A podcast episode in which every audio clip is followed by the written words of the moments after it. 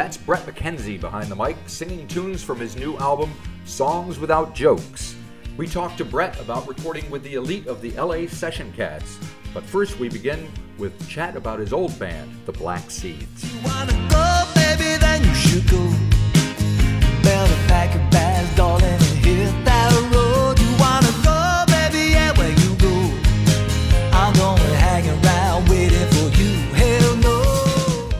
Got a shout out at a show I saw the other day. The Black Seeds played at the Power Station here a couple of weeks ago, and Oh, all right. I think they mentioned they mentioned that you had written a song. You were a member of the band in early days, right? Yeah, yeah. So the um, yeah, I was one of the, the early members of the band, and that was one of my first bands. And they, I saw them last week as well. Actually, it's very weird for me to go to their concerts because I know the music. It's like, what? I played this song for years, and that, Yeah. and um, uh, yeah, they sound great at the moment. Barney and Dan, they it almost looked like time had. It's like those guys haven't don't look any older. I was like, wow, it looks like 2007. Um, and yeah, they sound great. But yeah, I was in the band and we toured for years actually. It was a, I was in the Black Seeds about the same time as Conchords was starting. Yep. And um, I remember Rich, the drummer, going, Well, what's Bret gonna do if one day he like goes to America and makes a TV show or something? And uh, What's the chances like, of that "Well, happening? What are the chances? And then like that happened. I was like, okay, guys, I gotta leave the band. I'm in, I'm living in America. Yep, yep. So I um, but for a while there, I was kind of going. It was pretty. It was fun. I I toured the Black Seeds. We'd tour Auckland and Australia, and we'd tour New Zealand and Australia, and then then I'd jump into a go direct to like a comedy festival, do the Right. Melbourne Comedy Festival with Jermaine, and I was just back to back touring. It was fun, really fun, and a lot of the stories from the Black Seeds were really um, were actually really uh, great material for Conchords. What ended they ended up influencing the TV show really That's good to they were, real, they were real band stories. You know, it was like real band stories where like the manager's like, turn the van around. I left a bag of money. I left the money on top of the van. Like five thousand dollars in cash lying on the side of the road. Fantastic. Excellent. So now you're back to doing the music thing, songs without jokes. Obviously, from the title of the album, uh, you feel you kind of have to justify or uh, explain yourself a little bit. So exactly. Yeah, yeah. I I was coming up with album names, and then I was telling people I was doing the doing this record, and that always the first question was, "Oh, is it comedy?" Right. And and I'd say, "Oh, no, it's not. I'm just song. There's songs." I was considering the calling the album "Song Songs," um, and but it has it sort of hasn't entirely worked because I still end up having to explain that it's um, not comedy songs anyway. But Yeah. the idea was I wanted to sort of give the audience a bit of a head start to give them because I feel like there's a big thing with expectation. Yep. You know, coming as a comedian and people coming to it and they they want to hear me do comedy songs. So it's quite confronting, I think, for an audience to be like, "What? What's he doing?" And um, so yeah, it was to kind of help lead. and even if and even if they're familiar with you the and the Black Seeds history, this sounds nothing like the Black Seeds. I got to say. No, it doesn't. And I think so, a couple of people who are Black Seeds fans were like, "What is this, man?" With But I am So- a big Harry Nilsson fan, and I can definitely hear his influence in there. so am I. Yeah, big, big that seventies. I think in the time I've spent in LA, I've sort of fallen in love with that seventies and eighties LA studio sound. And um, Randy Newman, Harry Nilsson. Um, there's a bit of Dire Straits influence in there. Just that that sort of combination of songwriting on guitar or and piano, but then with a synth layer, it ends up sounding kind of that period. It was funny. I think to begin with, it was quite 70s, and then we thought, oh, let's make it more contemporary, and we added synth, and it just ended up sounding 80s. that's you. That, that's how the that describes the '80s perfectly. Yes. Yeah, yeah, yeah, yeah. It's So you- really you- fun. you- mate. So fun. You worked with a guy named Mickey Petralia. Is that right? That's, that's right. So Mickey Petralia produced the album, and he produced. I met him because he did all the Conchords, um, produced all the Conchords records and the t- music for the TV show, and then we carried on working together and produced all the Muppets film music. Right. And he produced uh, basically any job I work on, he produces the music and with me. And um, he's born and bred in LA, and um, he worked with Beck on uh, Midnight Vultures, and Right. um, he's one of those guys that's quite nice. He just knows everyone because he grew up in LA. So he just you go out with Mickey or you're working on something and he's always bumping into. It's like you're in New Zealand, but you're in Yep. Los Angeles with him because he knows knows Everybody. everyone. Yeah, yeah, it's, yeah. It's, it's a good quality. I think I liked it because maybe because I come from Wellington where everyone knows everyone. Yep. Yep. Um, yep. It's and sometimes I walk, yeah, yeah. So yeah, he's he's he's great, and um, really, he he and I both were kind of um, excited about the idea of doing a recording that wasn't for. We've been doing a lot of film songs, and often working on films, it's really fun because you get to work in these big studios with great session players, but there's quite a lot of notes, and you're quite you you've got to hit these points for the character, or you've got to tell the story. There's a lot of uh, heavy lifting that Mhm. the song has to do, and um, we were both a little fatigued by that process, I guess. Um, and the idea of doing, we both were just like, wouldn't it be fun to do some songs with these session players, and just just for the sake of the songs. Yeah. yep. so So the songs themselves, did you have are these songs that have been rattling around for a while? Are they all written specifically for the album? What's the what's the backstory? the songs were really just I just collected little fragments of songs from over the years, and as I so we really it, it doesn't the album we went into it not really knowing what was we were what was going to happen um, because it was such a new thing for me finding a we weren't even sure what the sound was going to be Right. um, having spent so much time parodying genres Yeah. um, it was like Yep. okay well, what's the what's and uh, for me it was it was curious just learning how to sing the songs because I was going, oh well, I can make it sound like someone else, but then what does it sound like if I'm trying to be myself? It was really quite a curious um, challenge, and um, but yeah, really, really, really, really fun at the same time. But the songs, I feel like they started off. I think the majority of them were little ideas that I would come up with that I didn't really know what to do with, and and I'd often write songs in the evening after the kids were asleep. I often play my guitar then, and um, and it's fun. I'd come up with the songs, and if if one was kind of good, my, my wife, I have a terrible memory. 'cause I'd be like- She'd be like, "What's play that song you had played the other night?" I was like, "I can't even remember that. I don't know. I can't remember." Right, it." right. So I started recording them into like voice memos on my iPhone, which I feel like everyone does now I'm And, afraid they do. and uh, yeah, yeah, yeah. There's a there must be a lot of songs out there in the in the cloud. And uh, anyway, what's quite fun is my wife. Sometimes she's like, "Have you recorded this one? I like this one. This one sounds good." So she's Right. like, "Make sure I record like that one's good." And I collected them up and I'd write them. I think perhaps that's why there's a sort of uh, there's a bit of a, a moody kind of um, reflective tone to some of the songs, which I think comes from sitting playing at night, Right. having sort of read the news, read the Guardian, Yep, yep. seen, calam- seen the calamity of the world, kids are sleeping, just like, oh God, oh God, what's happening? Yeah, well, you have a song called "Carry On" that sounds just exactly like that scenario.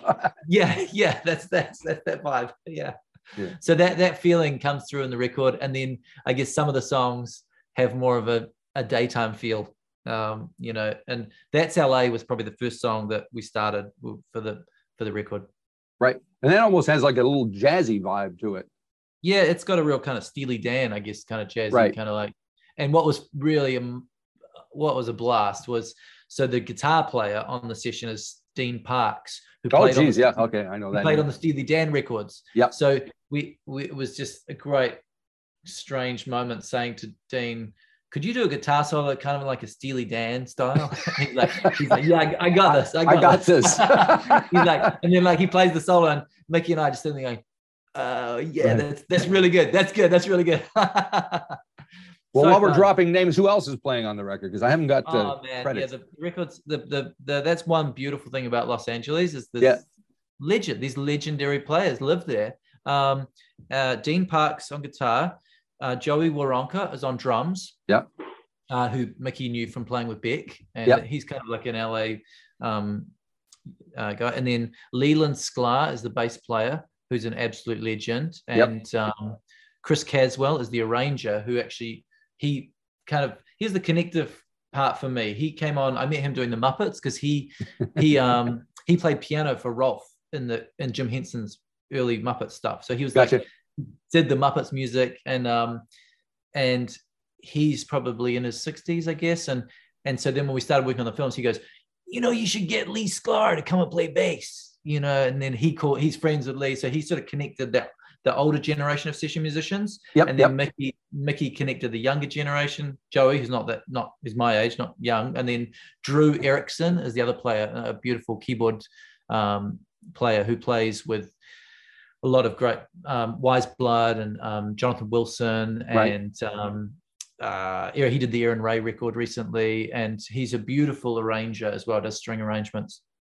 So it was a cool combination of some older players, some younger players, and um, Darrell Thorp uh, engineered, and he um, he's engineer. He works with the Foo Fighters a lot. Really amazing engineer, and he ended up mixing the record as well. So yeah, the crew were just it's total wrecking crew of Yeah, yeah, yeah. It was just- and Very it's just that is just so. I mean, I was so I've been so lucky working on films because that's how I learned about that world. Because they for film sessions they bring in the these great session players because they move fast. They Yep. record the song in two takes, and you're done. You move to the next track. So you, it's um, it's high budget for those films, but it's really fast. You move really fast, and the studio there going, okay, next song, keep moving. And um, but I just saw how this process can work because I'd come from working in Wellington where it's just take a lot more time, people trying to figure out what's going on, trying ideas, and totally different process. But I, I, I, um, there's something very special about these the, these session players and and their ability. They can play a song, which is quite. I mean, I'm more of a cut and paste type player. I've Right. grown up, you know, like a lot of um, but these guys A bit have from here, a bit from there. yeah, exactly. These they play, they played for so many years, and they play. You know, they do these single takes, and you do the whole song, and they then you stop and they go, you go, okay, that was great, and they go, and then the guitar player might say, okay, can you punch me in bar twenty six? Yeah. and he punches in the two bars that he he knows he made a mistake, and he's remembered. Yeah, he that's punches it, and amazing. you fix it. It's something else. It's Yeah. absolutely something. It's something else. Yeah, So really. Are you playing the piano throughout? No, I sing. I play. I play a bit of guitar and a bit of synth, but I ended up. I did the demos, so I'd play all the parts on the demos, bass and guitar, and but then as we got once we got these guys in, they re, they replayed all the instruments. Really, there's Right. a few parts of mine survived, but it's Yeah. quite hard to compete with these guys. Actually, sometimes Dean, like Dean on guitar, I'm like, I'm like, go something like this, and then he plays. I'm like, damn, how am I going to play that? I'm now Yeah. got to learn how he played that.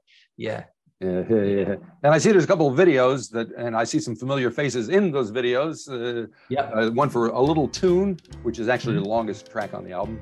Nice yeah, yeah. there. Good point. Good Uh, point. you got Madeleine Sami in there. Here's a little song to let you know I love Just a little tune to let you know I care. A simple melody, cause I've been thinking of you. I want you to know I wish that I was there. Ellen Sami, yeah, and um, she's in the video we shot at Wanganui. That was really fun. And then Ezra Simons is the, is the um, video director. He's Right. from the band Earth, Earth Tongue. He might he's a, in a Kiwi band. Oh, Earth yes, Tongue. I'm going to see them tonight. yeah, and Dick Move that too, Yes, right? yes, yes. Mate, you're in for a treat. It's so good. It's so fun. So Ezra, the drummer, he's a really incredible video music video director. I had no idea. and um and he works with Gussie on videos as well. Gussie's the guitar player in the band. Yeah. You'll see. I just saw tonight. Gussie two nights ago at the tuning fork. Right. Yeah. Yeah. she works there. right. Right. Okay. Yeah. So you know, and then the new, the newer video um, has Liv Tennant and Ben Lemmy, who's Ben's the drummer in, the, in my band. Yep. Um, so yeah, that's the Yeah. that's the, And there's a- the like the horns in uh, a little tune, very New Orleans vibe. Kind of, where does that come from? They come from New Orleans. Great answer. Yeah. I thought were They, be no um, jokes.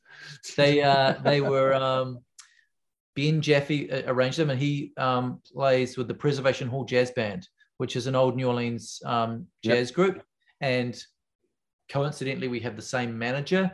No, And Oh, okay. So when I played it to my manager Mike, he was like, "We should get some horns. You should put some horns on the song." And then, so Ben um, arranged the horns, and they're yeah, that's just amazing horn players from New Orleans. Yeah, Right. There's So horns you- on two, two songs on the album. That was kind of during COVID. It was kind of if I guess if COVID hadn't been there, I would have got I would have got the chance to go there. But Yeah. because of COVID, it was like a email the track and then they recorded it, and um, it was quite special, I think, because it was one of the first recordings they'd done after a year of being in, of isolating. Right. And um, New Orleans was pretty hard with COVID, so yeah, Ben was like, man, we had so much fun on this. Everyone was just so excited to like play. Cool, cool, cool. So you, Yeah. you alluded to how we're going to do this live. You are doing a tour here, uh, playing some gigs. What's gonna What's that going to be like? What can we expect? Yeah, well, I've, we've been rehearsing. I've put together this band of awesome Wellington players, and we've got Right. nine of us for the New Zealand tour. Um, we yeah, it's massive. It's really um, unviable project. Um, And um, So you you will be making no money. we'll be making no money, but I think we're going to have a really good time. Uh, but um, yeah, it's been fun learning the songs and figuring out how they'll play live. And I think I'm kind of, for me, it's at the expectation of coming from Conchords and doing comedy shows. I'm so used to the the main reason for playing is to make people laugh. That's the, Right. that's the that's the sort of measure of success in a com- in doing a comedy show. But um, so I've got to switch gears and I still want to entertain and I want the audience to have fun, but I'm also trying to figure out ways to go from a song that's fun or funny into a song that's uh, more just purely emotional and Mm. see and navigate that that as a live show. But Yep. I uh, so it's gonna be it's gonna be fun for it's gonna be a curious balance. But I've, there's a lot of people do that. I'm quite inspired by like Anika Moa is a great Sure. example of someone who's a really fun live show, but then can suddenly drop into a beautiful, heartfelt song. Yep. It's not. It's. I think it's for the audience. It's probably not as much of a challenge as it is for my mind. Right, right. So instead of making Yeah. them laugh, you got to make them cry when. Yeah, yeah. I don't think I'm gonna make them cry. We'll see. yeah. Yeah, very. And then in the long term, what are you thinking ahead to your next project? What are you kind of thinking? yeah i've on? started writing songs for for another record and um we we've actually already tracked um the did a first tracking session so yeah i'm, I'm definitely thinking more um more music i'm going to be i'm feeling less obsessive about no jokes i, I feel like that was i was quite obsessive on this record it was like i want to do something different Yep. now i feel like having made it i'm like oh well now I, I feel comfortable with this doing something that can be funny and cannot and not doesn't need to be funny so do you see what I mean? I'm, I Yep, can, yep. I'm, feeling, I'm feeling like I'm finding this space, and um, yeah, I'm really enjoying it. And at the same time, I'm, I'm I've still got I'm writing songs for films, um, Right. so that um, that um, that keeps that funds this um, helps me keep this thing going. This Cool. nine piece band. That kind of brings me back to Harry Nilsson because, like I said, big fan, and he, you know, he had "Without You," big serious tearjerker. But you listen to those albums, and they're hilarious. It's You know, so you're breaking funny. my right? heart. I mean, come on. Yeah, yeah, I know. I I feel like there's something. I might be wrong, but I feel there's something about that time recording in the '70s where you would spend enough time in the studio that you would do some serious ones, and then you probably were like, the band was probably desperate to do something. You just let off some steam Yeah. playing something ridiculous, and Yeah. often a couple of those would end up on the record because there'd be just fun tracks. Um, and I think it's hard to do that now because often you go in the studio and you've got one day or two days, and you kind everyone's kind of got the demos that they've worked out and their the songs are built. There's not. It's hard to create an environment where there's that playfulness in the in a in a recording. Yeah. Um, so I'm I'm definitely interested in that that that sort of zone. Yeah. All righty, very good. Well, we'll wrap this up. Uh, you're going to be up here at the Auckland Town Hall in the middle of September for a couple of shows. I see. So Yeah, yeah, yeah. That'll Come along. I'll put you. I'll make sure you. I'll put your name on the door. You got to come come check it out. Thank you You're very much. Fantastic, and good luck with everything. Thank you. Sweet man. Thanks, buddy. See you. Bye bye. Yeah, bye.